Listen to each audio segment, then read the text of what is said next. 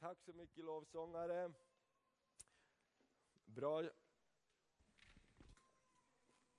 Amen. Prisat vare Herrens namn. Och gott nytt år till alla som inte har setts på det här året. Jag tror att vi har ett spännande år framför oss. Gud är mycket eh, god och vi kommer bara närmare och närmare den tid som skriften säger att Jesus snart ska komma tillbaks. I alla fall har det aldrig varit så nära som det är nu, eller hur? Halleluja, varje dag blir det lite närmare.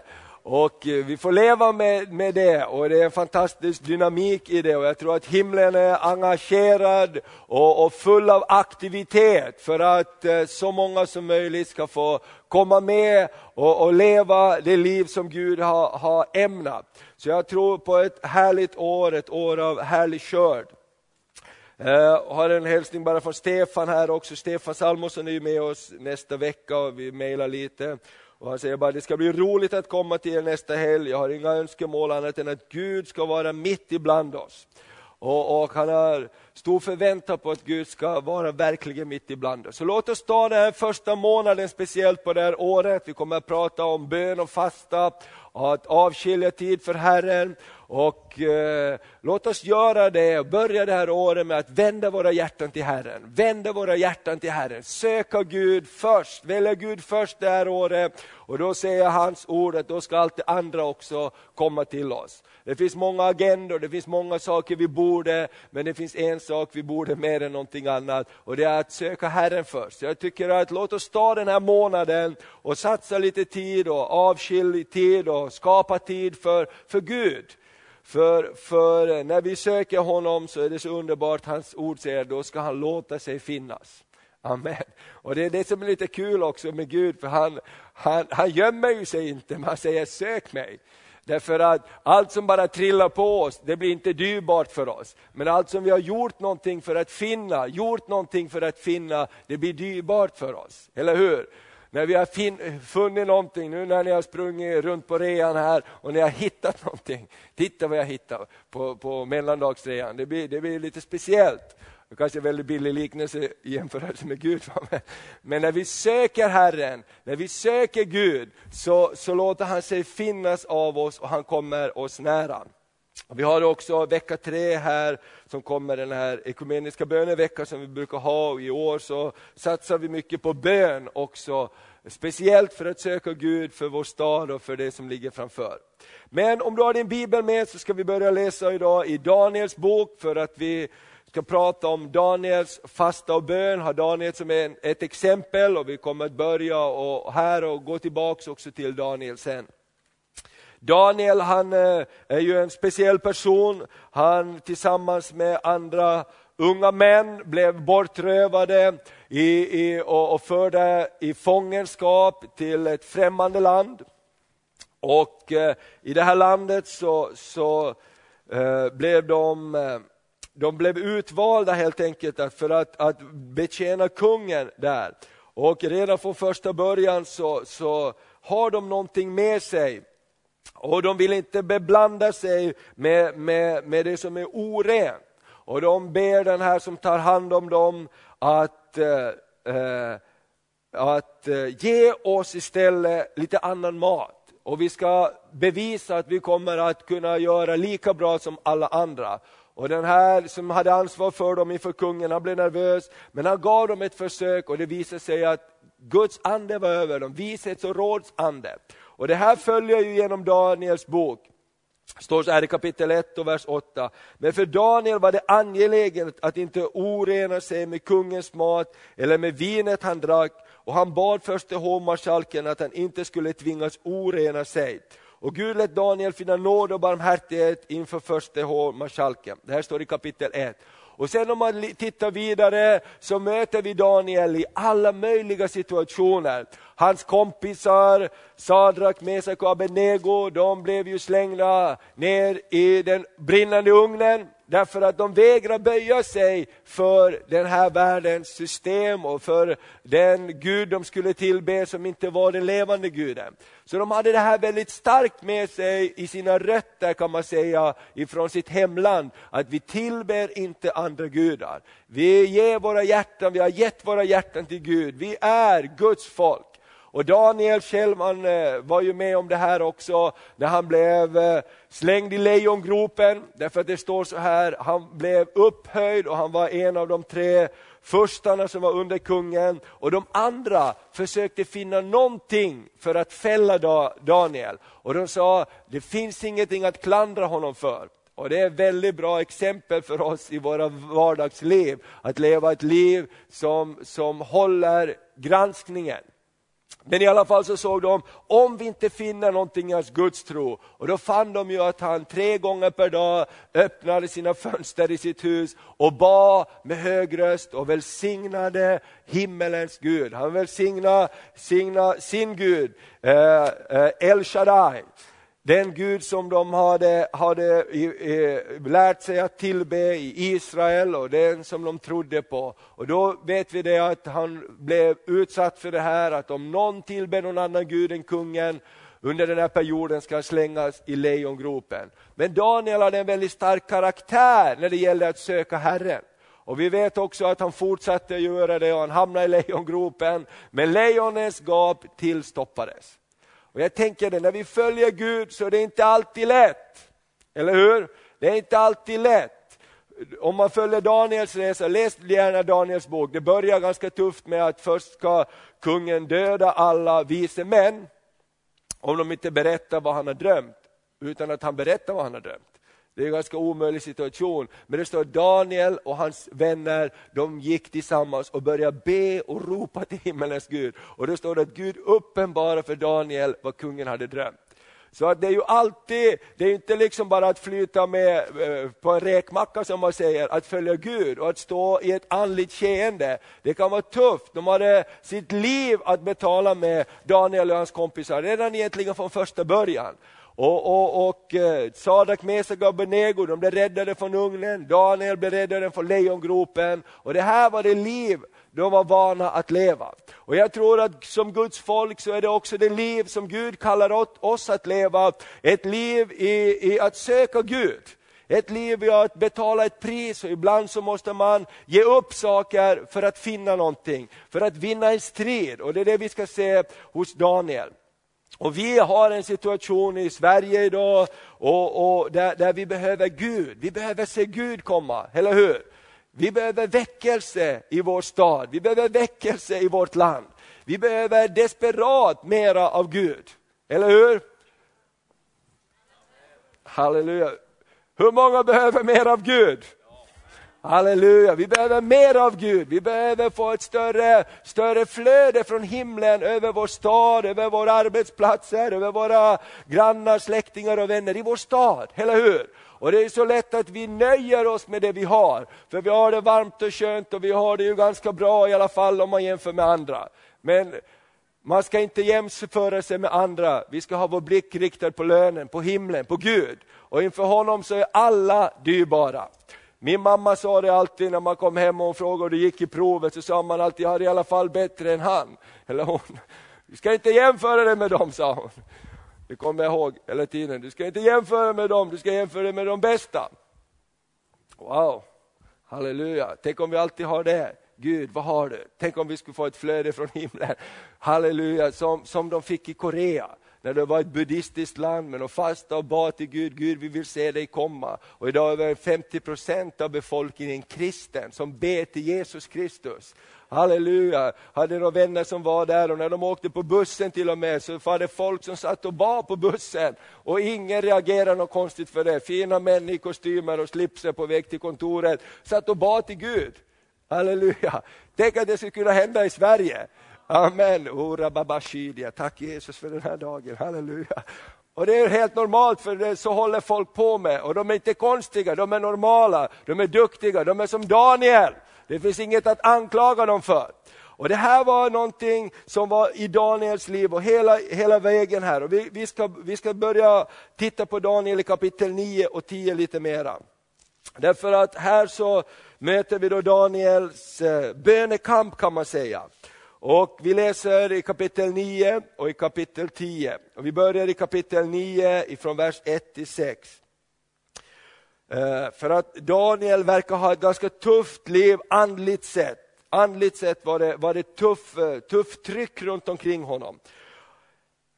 Och då står det så här, i eh, Ahasveros son, Darajeves första regeringsår, han som var amedisk släkt men som hade blivit upphöjd till kung över kaldéernas rike. I hans första regeringsår så kom jag Daniel att i skriften lägga märke till det antal år som enligt Herrens ord till profeten Jeremia skulle fullbordas angående Jerusalems ödeläggelse, nämligen 70 år. Här lär vi oss först någonting av Daniel. Daniel var en bibelläsare. Daniel var en bibelläsare. När han upptäckte att i skriften stod det att det skulle vara 70 år i fångenskap och de nu hade kommit fram till det året. Och i vers 3 står det vidare, jag vände då mitt ansikte till Herren Gud med ivrig bön och åkallan och fastade i säck och aska. Jag bad till Herren min Gud och bekände, O Herre, du store Gud som inger fruktan, du som bevarar förbund och nåd mot dem som älskar dig och håller dina bud. Men vi har syndat och gjort orätt, varit ogudaktiga och upproriska. Vi har vänt oss bort från dina bud och föreskrifter. Vi har inte lyssnat till dina tjänare profeterna som talade ditt namn till våra kungar, furstar och fäder och till allt folket i landet. Vi har inte lyssnat till dem. Då du Herre är rättfärdig, men vi har dragit skam över oss, så är det idag med judamän och Jerusalems invånare och hela Israel, både de som bor nära och de som bor långt borta i andra länder, dit du har fördrivit dem, därför de var trolösa mot dig. Och så står det i vers 9, men hos Herren vår Gud finns barmhärtighet och förlåtelse. Och så ser vi vad Gud svarar, om vi hoppar fram till vers 17, så står det så här, hör nu du vår Gud, din tjänares bön och åkallan och låt ditt ansikte lysa över din ögdelagda helgedom för Herrens skull.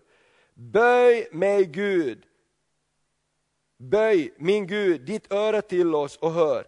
Öppna dina ögon och se vilken förödelse som har drabbat oss och se till staden som är uppkallad efter, efter ditt namn.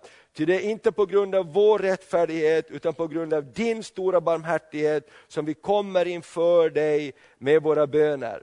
O Herre, hör! Herre förlåt!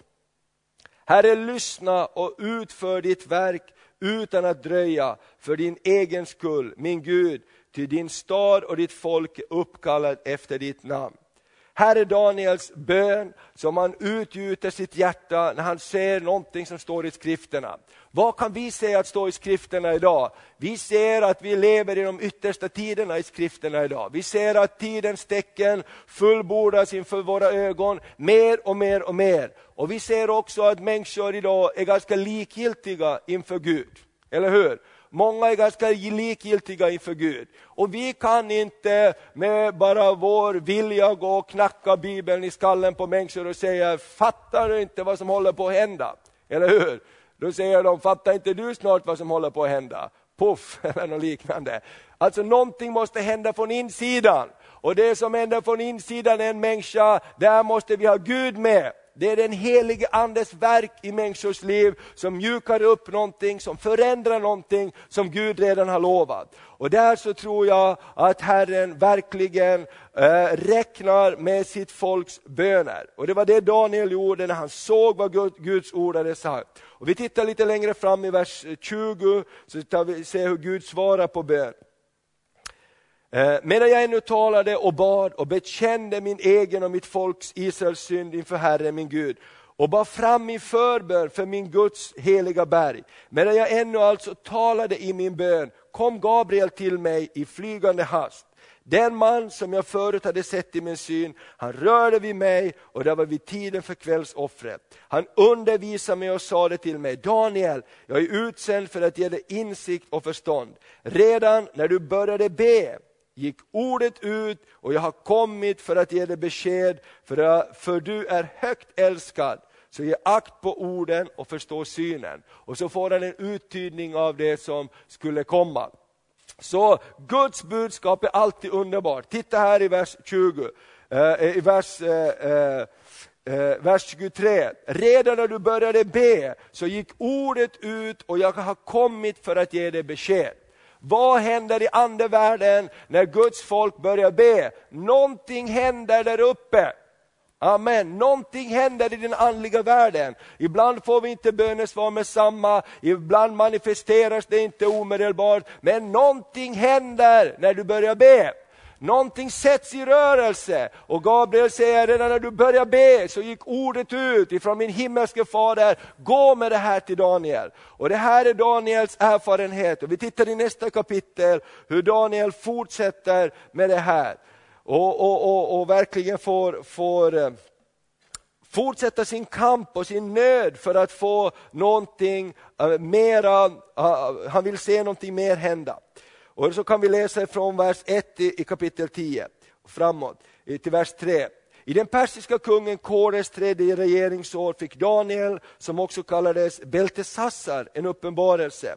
Den uppenbarelsen är sann och gäller stor vedermöda. Han gav akt på ordet och fick insikt om synen. Jag, Daniel, hade då gått sörjande i tre veckors tid. Jag åt ingen god mat. Kött och vin kom inte in i min mun och jag smorde inte hela min kropp med olja förrän de tre veckorna hade gått. Och Det är det här som vi kallar Daniels bön och fasta, att han avskilde sig Eh, inte från allting totalt, men han avskilde sig från god mat eller smaklig mat, det som var, det som var någonting eh, extra. Och, och, han satsade på att söka Gud istället. Om vi tänker så här, vad Daniel hade sett som sörjde hans hjärta, så tror jag att om vi verkligen tittar i boken här och tittar, vad säger Jesus om den yttersta tiden? Vad säger skriften att ska ske i den yttersta tiden? Så är det verkligen orsak att be och söka Gud. Eller hur? För det står att mörker ska drabba jorden, hungersnöd ska komma över jorden, naturkatastrofer ska drabba jorden. Det är mycket som ska hända innan Jesus kommer tillbaks. Och vad säger Guds ord? Men över er ska mitt ljus gå upp. Ni ska få vara ett hopp för folken. Och då tänker jag så här, Gud, hur ska vi få vara ett hopp för folket? Vi behöver vara förberedda i vår ande, så vi kan göra rätt saker i rätt tid. Och jag har tänkt på det när jag förberett det här, hur viktigt faktiskt det kommer att vara med, med biståndsarbete som vi börjar eh, jobba med och komma in i det här året på riktigt. Varför då? Därför Bibeln säger, Jesus säger, stor hungersnöd ska komma över jorden innan dagen kommer då jag ska komma tillbaks. Olyckor ska hända, naturkatastrofer ska hända och Gud har sagt, jag vill att ni ska vara ett brödhus för allt folket.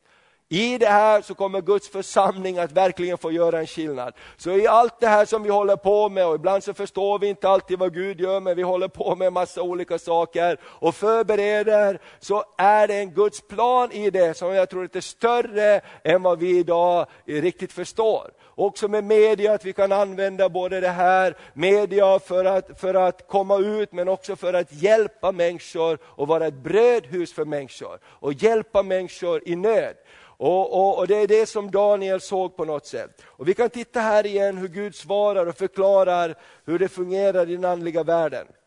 I Daniel kapitel 10 och från vers 4 så svarar Gud och också vi kan se hur den här andliga kampen pågår eh, när vi ber och när vi fightas i bön. På den 24 dagen i den första månaden så var jag vid stranden av den stora floden Hidekel. Är det okej? Okay? Vi läser ganska mycket Guds ord här idag, men följ med har du din bibel. Och I vers 5. När jag sedan såg upp fick jag se en man stå där klädd i linnekläder. Han hade bälte av guld från Ufas kring sina höfter. Hans kropp tycktes vara av krysolit. Hans ansikte var som en blixt. Hans ögon som eldsfacklor och hans armar och fötter som glänsande koppar och ljudet av hans tal var som ett väldigt dån.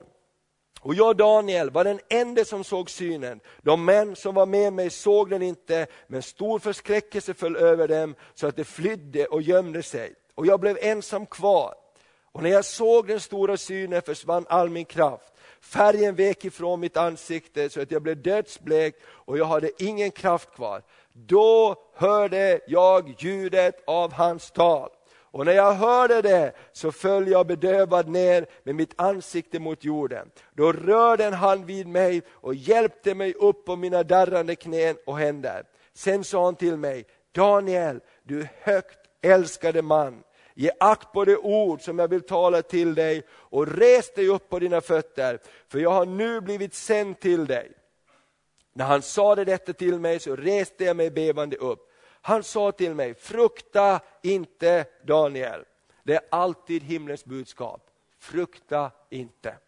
Frukta inte Daniel, till redan från första dagen när du vänder ditt hjärta till att förstå och ödmjuka dig inför din Gud, har dina ord varit hörda och jag har nu kommit för dina ords skull. Försten över Persiens rike stod mig emot under 21 dagar. Då kom Mikael, en av de förnämsta furstarna, till min hjälp och jag blev kvar där hos Persiens kungar. Men nu har jag kommit för att undervisa dig om vad som ska hända ditt folk i kommande dagar. För synen syftar på framtiden. Och här så ser vi en fantastisk för, förklaring hur den andliga världen fungerar. Gabriel kommer och jag tycker det är så häftigt att då, han kommer inte liksom som en knubbig liten ängel med små liksom turbovingar på sig här inflygande på sidan där. Utan när Daniel ser en Herrens sändebud från himlen så faller han bevande ner. För han glöder, han är fylld av kraft, han utstrålar kraft och härlighet. Och mina vänner, när vi sätter igång och ber, så ber vi inte till en knubbig liten änglaskara, vi ber till himmelens härskare. Halleluja! Vi ber till änglar i mångtusende, vi ber till himmelens härskaror som sätts i rörelse för Guds folks böner.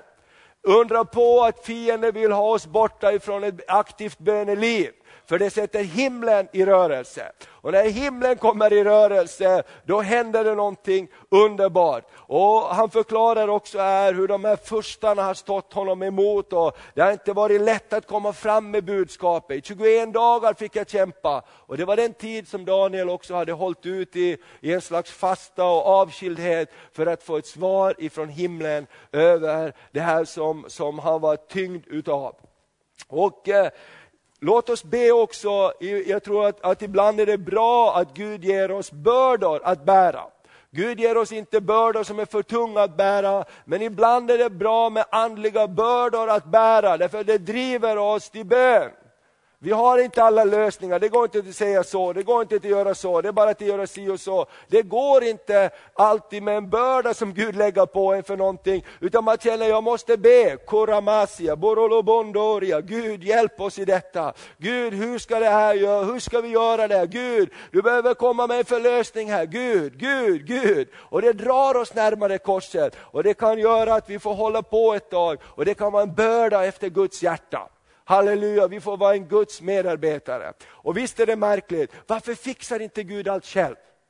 Varför fixar inte bara Gud allt själv, utan håller på och samarbetar med små enkla människor? Varför var Gud beroende av Daniels böner? Varför la han en börda på Daniel? Jo, därför att Gud har gjort sig beroende av människor här på jorden. Gud har sagt, jag har gett människorna, eh, jag har gett jorden i människornas äh, äh, auktoritet. Och Gud säger också till, till, till, till, innan han förstör Sodom och Gomorra, jag kan ingenting göra förrän jag först har talat med min tjänare Abraham. Och vi vet hur Abraham där förhandlar i förbön inför Gud. Om det finns 50, om det finns 40, om det finns 30, om det finns 20, om det ens finns 10 kvar. Och Gud säger, som du begär så ska jag göra. Alltså vilken, om vi ser det här sambandet, Gud inte bara gör en massa grejer och fixar en massa grejer, utan Gud böjer sig ner och, och, och, och, manar sitt folk och lägger bördor på våra hjärtan. Och han säger, annars kan jag ingenting göra. Jag kan inte sända en väckelse till landet. Jag kan inte komma med en förändring om inte mitt folks hjärta eh, eh, eh, ropar efter det. Om inte vi ropar efter det så kan han inte sända det. Och det är det som är det stora med Gud, att han i sin storhet kommer ner i vår litenhet, i vår ofullkomlighet, men han har valt att göra det. Halleluja! Så det här året och när vi går in i en böne och fasteperiod här, låt oss ropa till Gud. Gud, ge mig ett känsligt hjärta. Och vill du lägga en börda på mig för någonting att bära i bön, Gud jag kan ta det. Utan att bli konstig, utan att bli knäpp. Det står inte att Daniel inte kunde sköta sitt jobb, han hade ett högt jobb. Han var en av de tre högsta furstarna i landet. Han hade ett högt och viktigt jobb, han blev inte snurrig och sa jag kan ingenting göra, jag kan inte gå på mitt jobb nu, jag måste bara be. Nej, han skötte sitt jobb. Han skötte sina uppgifter, men han bar någonting i sin ande. Halleluja! Och det är det här som vi talar om när det gäller Daniels bön. Vi ska komma in på bön och med, med fasta lite mera. Men om vi tittar i vers 2 så står det så här, i vers 3 förlåt. Jag åt ingen god mat, kött och vin kom inte i min mun och jag smorde inte min kropp med olja förrän de tre veckorna hade gått. Jesus säger att vi ska smörja oss med, med olja när vi fastar, vi ska titta på det också så att vi inte spekar oss. Men Daniel gjorde någonting här, det som vi kallar ofta Daniels fasta eller partiell fasta, alltså man avstår för, från någonting. Och det tror jag att vi alla de här tre veckorna kan göra. Vi kan alla göra det. Kan du säga till din granne, du kan göra det, jag tror det. Amen. Därför alla kan, inte, alla kan inte ha en total fasta, därför att man eh, kanske är av kroppsliga skäl och man ska inte göra det heller, man kanske äter mediciner för någonting, det är så och så. En del kan göra det, Det är nyttigt med, med att fasta helt och hållet, vi ska prata lite mer om det också. Men alla kan vara och ta en period där man säger, jag, jag, jag avstår, det är faktiskt nyttigt för oss alla också, jag avstår från det lilla extra. Jag avstår de här veckorna från det lilla extra, därför att jag vill, jag vill söka Herren. Jag vill också tukta mitt kött, och vi ska titta på lite det. Jag vill, jag vill säga någonting till andevärlden, jag söker någonting annat. För någon kanske det, du, du ska inkludera mera än din mage, du kanske behöver fasta från eh, din Facebook, i några veckor säger jag goodbye, nu går jag i det här. Jag har eh, tillsammans med Daniel, min nya kompis, kommer tillbaka efter tre veckor. Eller något liknande. Alltså TV är bra, många kan fasta ifrån. Man dör inte om man inte ser på allt på TV. Du vet, de är där precis lika trevliga och glada när du kommer tillbaka efter tre veckor. De har inte saknat dig så jättemycket. Även om de säger det, missa inte det här. Så vet de inte om att du inte finns där. Så det finns många sådana saker jag tror att, att vi verkligen kan tänka till. Och här är det olika för olika människor. Vad det, man kan säga så här, det som betyder någonting för dig, betyder någonting för Gud. Det som betyder någonting för dig att avstå från, det betyder någonting från Gud. Därför Gud vet att vi alla har olika situationer, men du vet också någonting i ditt liv som tänker det här är bra för mig att avstå från. Det som betyder någonting för dig betyder någonting för Gud. Betyder det ingenting för dig, ja, vi ska inte dricka kaffe, ja, men jag dricker ändå inte kaffe. Alltså, vi ska inte titta på TV, ja men titta ändå inte på TV, big deal. Alltså du vet i ditt liv någonting som är bra för dig att under en period avstå från för att söka någonting annat. Amen. Och jag tror det här som Daniel gjorde, han åt ingen smaklig mat. Det betyder inte att man är helt utan mat, men man, man, man gräddar inte på. Va? Du kan äta bröd, men du behöver inte ha dubbla pålägg. Och du behöver, när du äter så kan du äta lite smalare mat och tänka på, jag avstår från det som är smakligt. Du behöver inte äta olika saker. Det är det som Daniel gjorde. Han kunde på samma sätt sköta sitt jobb perfekt också, men han hade en annan inriktning. Så varför fastar vi då? Vad är idén med fastan? Jo, för att få en förändring. Fastan rör vid ditt inre liv. Fastan rör vid någonting in, av det innersta i våra liv. För Gud är densamme.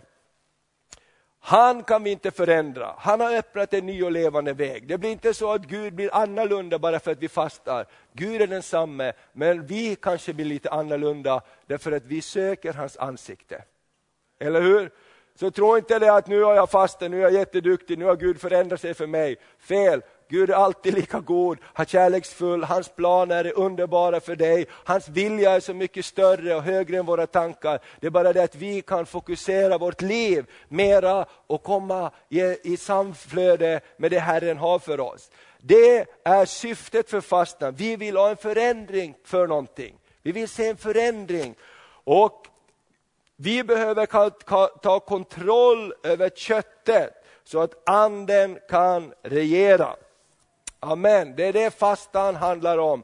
Köttet och anden strider mot varandra. Vi kan titta i Galaterbrevet, det eh, femte kapitlet. Fasta handlar om att ta kontroll över sitt eh, kött en hel del. Och det är ganska märkligt ska du se, Kanske några av er kan gå in i en kanske tre dagars fasta, en dags fasta också, helfasta, där man bara dricker vatten och dricker kanske andra saker. Någon gör det gärna under den här perioden, men när vi fastar och börjar avskilja oss för någonting så sätts saker igång i oss, ska du se. Så det är lite spännande också.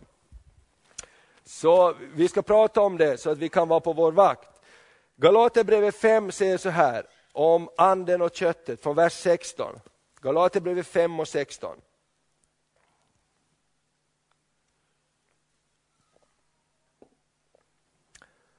Vad jag säger är detta, vandra i anden så kommer ni inte att göra vad köttet har begär till. För köttet söker det som är emot anden och anden söker, emot, söker det som är emot köttet. De två strider mot varandra för att hindra er att göra det ni vill. Och vi tar det igen. Vad jag vill säga är detta, vandra i anden så kommer ni inte att göra vad köttet har begärt till.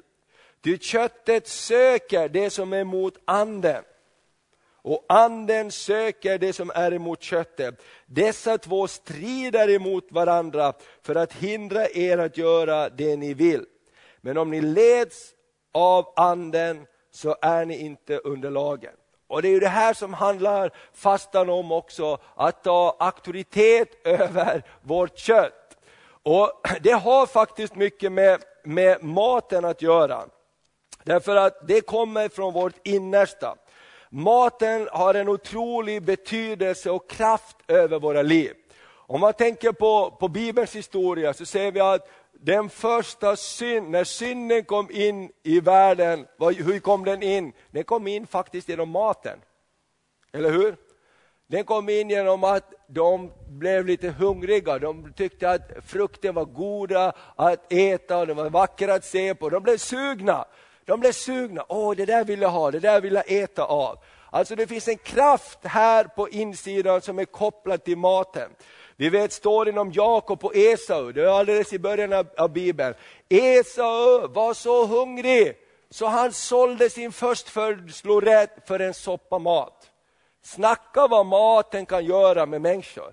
Alltså maten kan starta krig. Och bara vi här, alla vet i våra familjer vad som händer om inte alla får mat i rätt tid. Så börjar blodsockret gå upp och irritationen växer och det kan hända olika saker. Visst är det märkligt?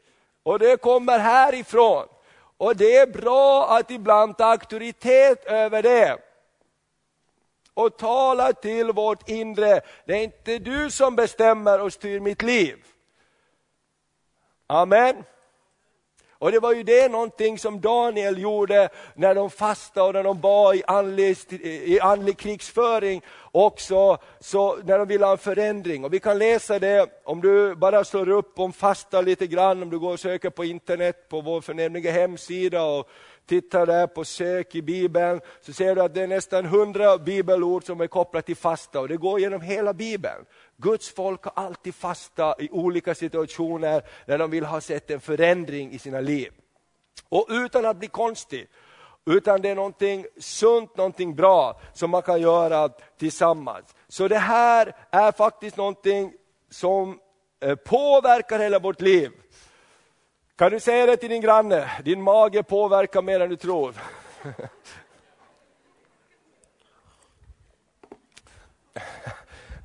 Det är verkligen sant alltså. Det är bra att ni tänker på det här, både med allt möjligt. Och, och, och förbereda sig för det, därför att det sätter igång saker i dig när du tar en fasteperiod. Därför att efter ett tag, kanske någon behöver fasta från kaffe under den här perioden. Kanske någon behöver fasta från sötsaker och, och, och godsaker. Och, såna, och du kommer att se efter ett tag hur hela din kropp ropar kaffe! Eller hur? Och när du ser en chokladbit så har den värsta PV-system, PA-systemet inmonterad i den där chokladasken och bara ropar Ta mig! Ta bara en bit! Ja, ja, jag längtar efter dig. Du behöver mig. Alltså någonting händer i oss. Och det där är jättebra att träna sig på. Och, och när det kommer upp saker och börjar komma irritation och allt möjligt därför att magen säger nu måste jag så ta det som en träning. Nej, du måste inte. Du måste lyda mig. Du måste lyda anden i oss. Och Det där är en väldigt bra träning tror jag, för att vi gör någonting som får en annan inriktning i våra liv. Vem är det som är Herre? Det är Jesus som är Herre. Halleluja, han bor i oss. Och den här kampen just som vi läser mellan köttet och anden, det är bra att ha auktoritet över den.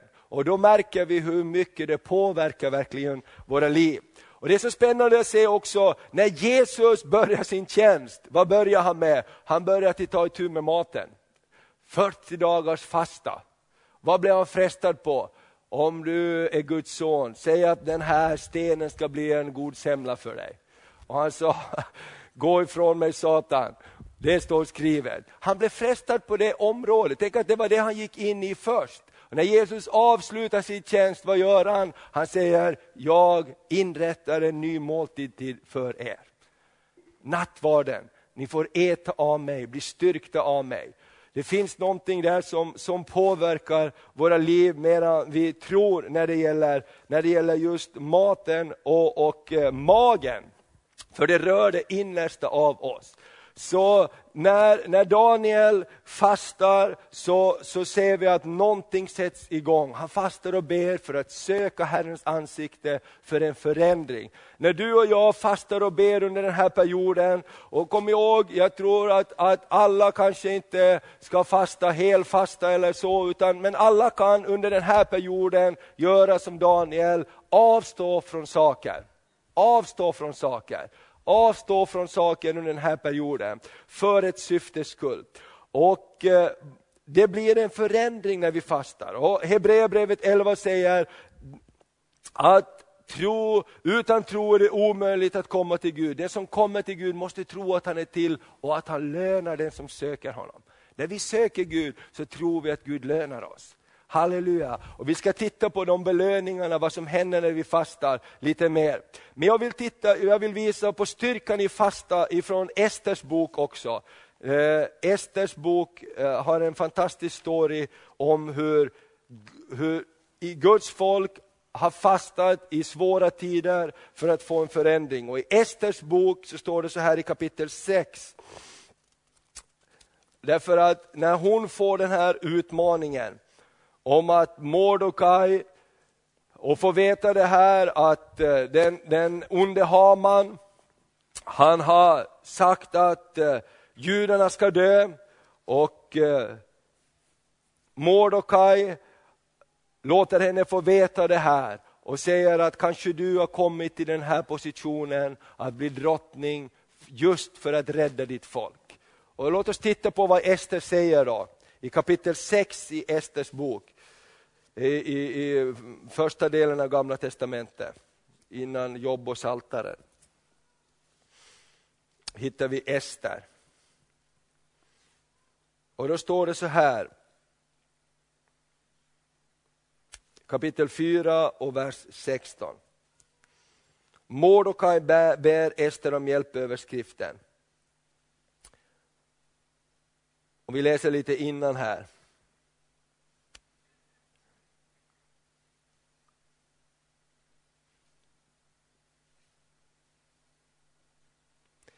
Eh, vers 12. När man berättade för Mordokaj vad Ester hade sagt sa Mordokaj att man skulle ge Ester detta svar. Tro inte att du ensam av alla judar ska slippa undan därför att du är i kungens hus.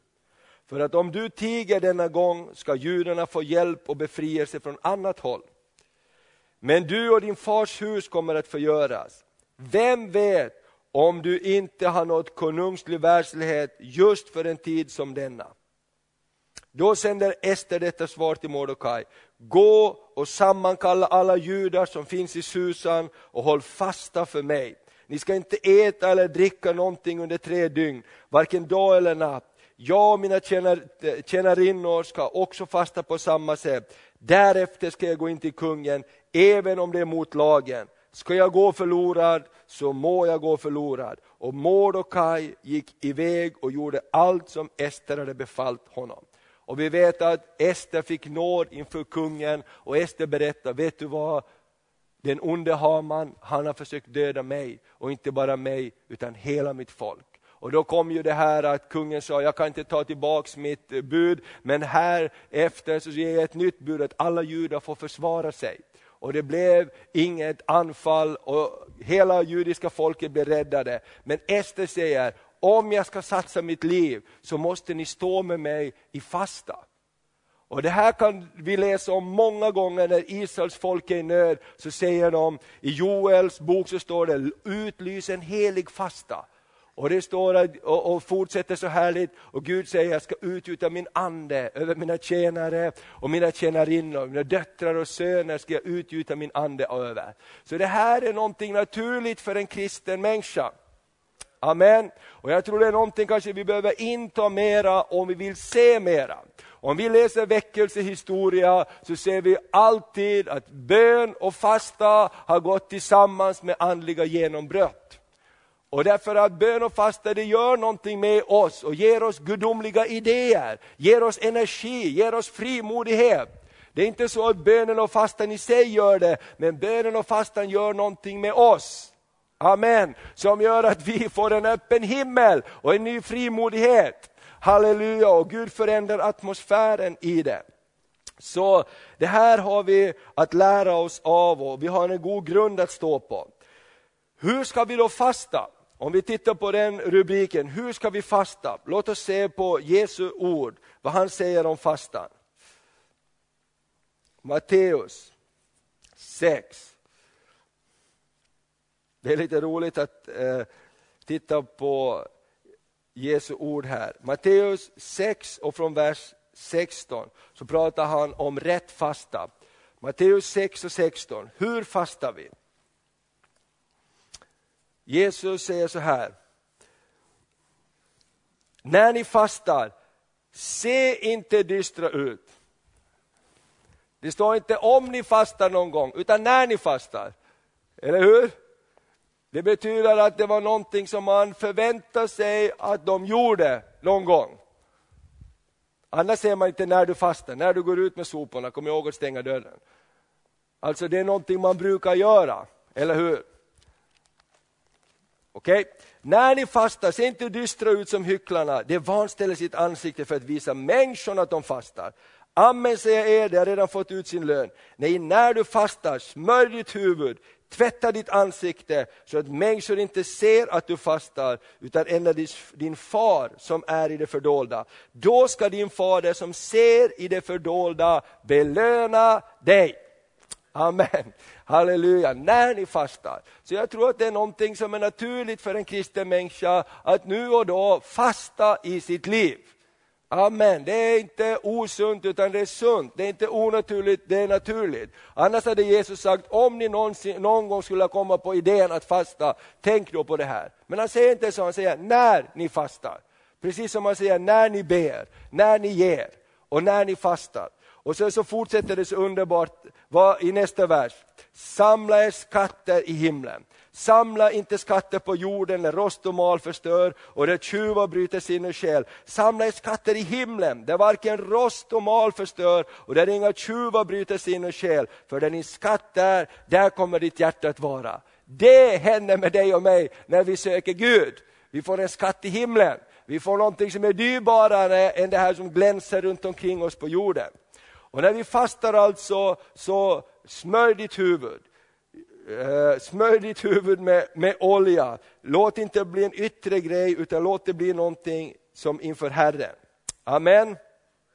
Sök Gud i det fördolda.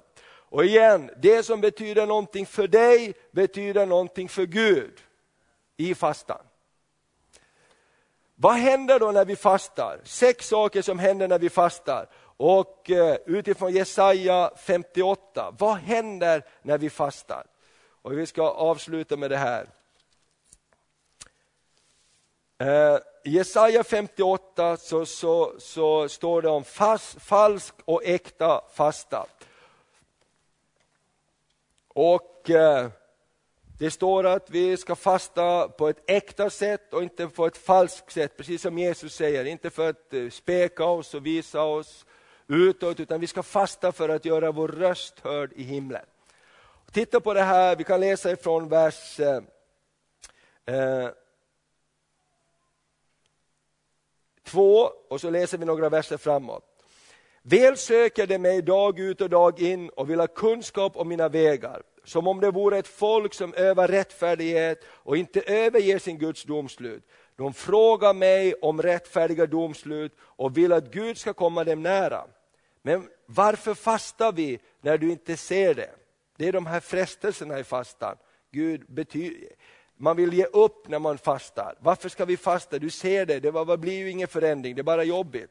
Varför spekar vi oss när du inte märker det? Men se, på er fastedag så gör ni vad ni har lust till och alla era arbeten driver ni hårt på. På era fastedagar gör ni vad ni har lust till. Vi måste ändra någonting där. Amen. Vi måste ge upp någonting inför Herren när vi fastar. Skulle det vara en fasta som jag vill ha, en dag då människor ödmjukar sig, att man hänger med huvudet som sävstrå, sätter sig i säcktyg och aska. Vill du kalla det att hålla fasta och en dag till Herrens välbehag? Nej, detta är den fasta jag vill ha. Lossa orättfärdiga bojor, lös okets band, släpp det förtryckta fria, bryt sönder alla ok. Dela ditt bröd åt den hungrige, skaffa den fattiga och hemlösa en boning. Klä den nakne var du än ser honom och dra dig inte undan för den som är ditt kött och blod. Vad gör fastan med oss? Den drar oss närmare Gud och närmare andra människor. Eller hur? Fast han gör någonting med oss som inte gör oss världsfrånvända utan faktiskt närmare Gud och närmare varandra. Halleluja! Vi får Guds hjärta för de behövande och eh, det är det jag tänker också när vi ber nu inför, inför, inför det här året. Så tänk på biståndsfonden eller det här hjälpcentret, biståndscentret som vi håller på och startar upp. Gud, låt vår livsgärning blir någonting som möter andras behov. Låt inte vi bara bli andliga specialister här som kan och vet allting, men vi berör inte människors fysiska behov. Därför Gud säger det är en fasta som han vill ha. Att vi mättar de hungrande och klär dem nakna. Så vad händer då när vi fastar? Det, I verserna som följer här så har vi sex underbara exempel på vad som händer när vi fastar. Nummer ett, intim gemenskap med Gud. Vers 8 och 9. Ditt ljus ska bryta fram som morgonrodnaden ditt helande ska visa sig med hast. Din rättfärdighet ska gå framför dig och Herrens härlighet ska följa dina spår. Då ska Herren svara när du åkallar honom. När du ropar ska han säga, se här är jag. Och du, om du gör dig av med varje slags ok, om du slutar att peka finger och talar onda ord. Det händer när vi söker Gud.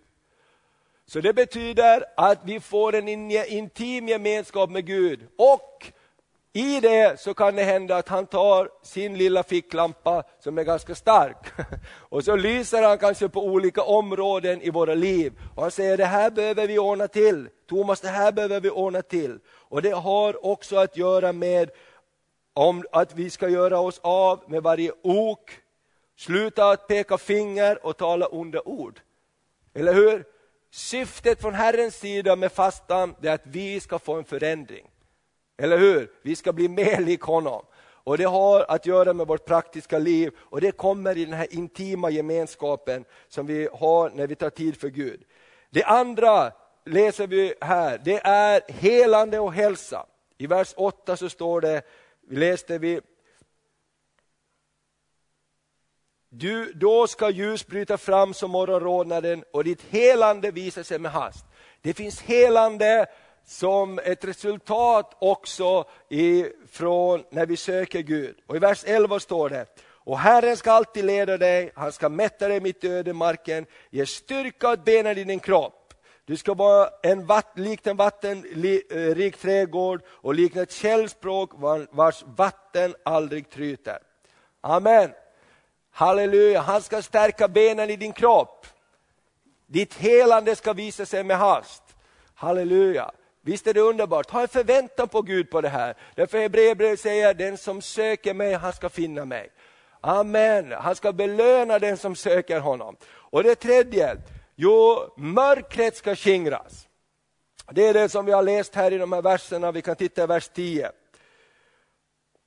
Om du delar med dig åt den hungrige av det du har och mättar den som lider nöd, då ska ditt ljus gå upp i mörkret och din natt bli likt middagens ljus.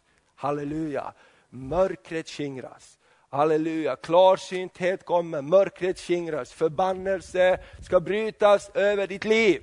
Halleluja, därför när vi kommer närmare Gud så kommer hans ljus på oss och lyser över oss och det händer någonting i den andliga världen. Halleluja, tänk på Daniel och de här eh, första som kom till honom. Jag har fightats i andevärlden, men nu har jag kommit fram till dig, därför att dina ord har blivit hörda i himlen. Det händer, mörkret skingras och Guds ljus kommer till dig när vi söker honom. Det fjärde, jo det kommer favör och beskydd över ditt liv. Halleluja, när vi söker Gud, i vers 8 så står det, ditt ljus ska bryta fram som morgonrodnaden och ditt helande visar sig med hast. Din rättfärdighet ska gå framför dig och Herrens härlighet eh, i dina spår. I första Samuels bok 7 och 6 så ser vi hur Gud beskyddar sitt folk. Vi ska inte ta tid att gå dit, du kan skriva upp det och läsa det. Då fastar de faktiskt och avskiljer tid inför Gud för att bli räddare från sina fiender. För det femte, det ger dig vägledning och vishet. Och det ser vi i vers 11. Herren ska alltid leda dig. Herren ska alltid leda dig. Amen. Det ger oss ledning i våra liv. Och i Apostlärningarna 13, 1-3 så står det så här att eh, eh, församlingen i Antiochia, de var samlade till bön och fasta. Och då så står det att den helige ande sa till oss, avskilj Saulus och Barnabas, eller Paulus och Barnabas och sänd ut dem på missionsfältet. Och då står det att vi fastade och bad och la händerna på dem och sände iväg dem. Det är ganska häftigt. I Apostlagärningarna står det att i Antiochia, det var den första plats där de kristna började kallas kristna. Där de troende började kallas kristna. Det var dit Saulus blev sänd från Jerusalem efter sin omvändelse. Och det står att när de fastade och bad, då sa den helige Ande.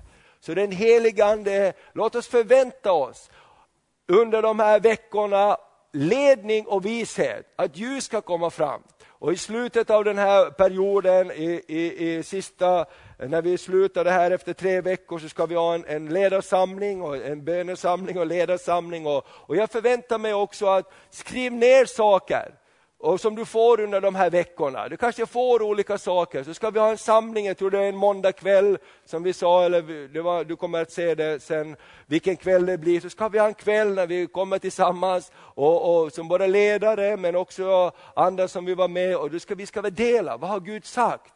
Vad har Gud sagt till oss? Har Gud sagt någonting speciellt som vi behöver ta upp? Så låt oss förvänta oss det. Eh, och det, det sjätte, ger någonting för framtiden. Det här tycker jag är häftigt. När vi söker Gud så påverkar det kommande generationer. I Jesaja 58, vers 12 så står det så här. Dina avkomlingar ska bygga upp de gamla ruinerna. Du ska återställa grundvalarna från forntidens släkter. Du ska kallas han som murar igen sprickor. Han som återställer stigar så man kan återbo i landet. Halleluja! Ge någonting för nästa generation, för framtiden. När vi fastar och ber efter Guds hjärta, avskiljer tid för Herren, så säger han, det ska påverka framtiden. Amen. Det ska påverka nästa generation, det ska påverka våra avkomlingar som ska bygga upp de gamla ruinerna. Och jag vet själv, och jag brukar berätta om det, jag är ett resultat av bön och fasta i mina föräldrars liv och andras liv i min församling. Därför att jag var församlingens gemensamma böneämne under vissa perioder om man uttrycker det på det sättet. Och jag vet när jag gjort tokiga saker och jag frågar min mamma, vad sa pappa? Han sa ingenting, men han har, ställt, han har, han har bett för dig hela natten. Han har varit uppe och bett för dig. Vad ska man göra? Jag vet att jag är helt chanslös. Förr eller senare så måste jag kapitulera inför Gud.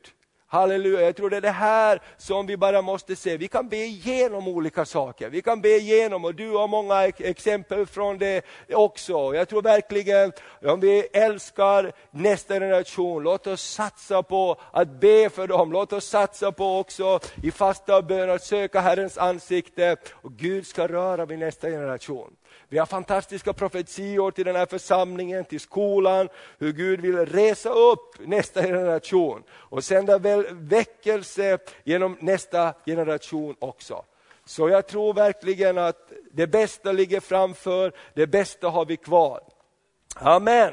Halleluja, jag hoppas med den här eh, enkla predikan att du har blivit inspirerad att ta tid i bön.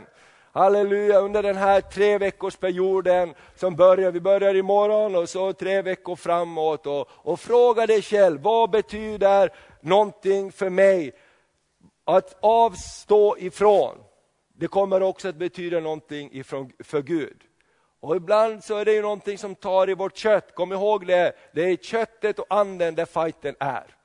Och när du fastar kanske någon så börjar få olika reaktioner. Om du säger att jag ger upp någonting under den här perioden så kommer det att ropa högre än någonting annat till dig. Ta mig, du behöver mig. Du kan inte lämna mig i sticket. Vi har varit tillsammans under så många år, varje dag så har vi haft en eh, gemenskap här i magen eller någonstans. Du får se, fysiska ting kommer att prata till dig. Amen. Och, och, när vi gör olika saker också, så, så låt oss vara fasta i vårt sinne, uppmuntra varandra och inte bli konstiga. Precis som Jesus sa, när du fastar, låt inte människor se dig runt omkring dig. Säg inte, åh nu kan jag ingenting för nu fastar jag. Nej, smörj ditt huvud med olja. Halleluja, drick lite vitaminer. Amen. Gör saker som gör att du håller dig fräsch. Och, och, så avgör du själv vad du, vilken nivå du lägger dig på. Men blir du konstig så har du, så, så, och, och liksom världsfrånvänd, då är det något fel. va? Okej? Okay? För när vi kommer närmare Gud och hans hjärta så kommer vi också närmare andra människor. För hans hjärta älskar andra människor. Halleluja, det är jättebra att checka sig, sitt liv på. Och eh, läs gärna någon bok. Jag, jag har läst en jättefin bok som jag fick av dig. Jag vet inte om vi har den här ute, av Daniel Brolin. Uh, om när ni fastar. Och han berättar bland annat om när de var i Dagestan, ni kommer ihåg, de var, var det 172 dagar, de satt i en jordhåla, han och hans fru, när de var missionärer i, i Kaukasien och tjetjenerna tog fast dem och eh, höll dem i gisslan och de var ut i en jordhåla fångna utan att se solens ljus var det under 172 dagar eller 152 dagar. Och så under den här perioden så, så visste vi att vi måste hålla oss fräscha i vårt sinne och i, i, i, våra liv, annars kommer vi inte klara det här. Och de tog faktiskt två dagar varje vecka och fasta i den hålan. Och alla experter sa när de kom ut därifrån och skulle få experthjälp efter dessa traumatiska upplevelser, att de verkar som nästan oskadda. Alltså Gud beskyddar oss på ett övernaturligt sätt när vi söker honom i olika tider. Amen.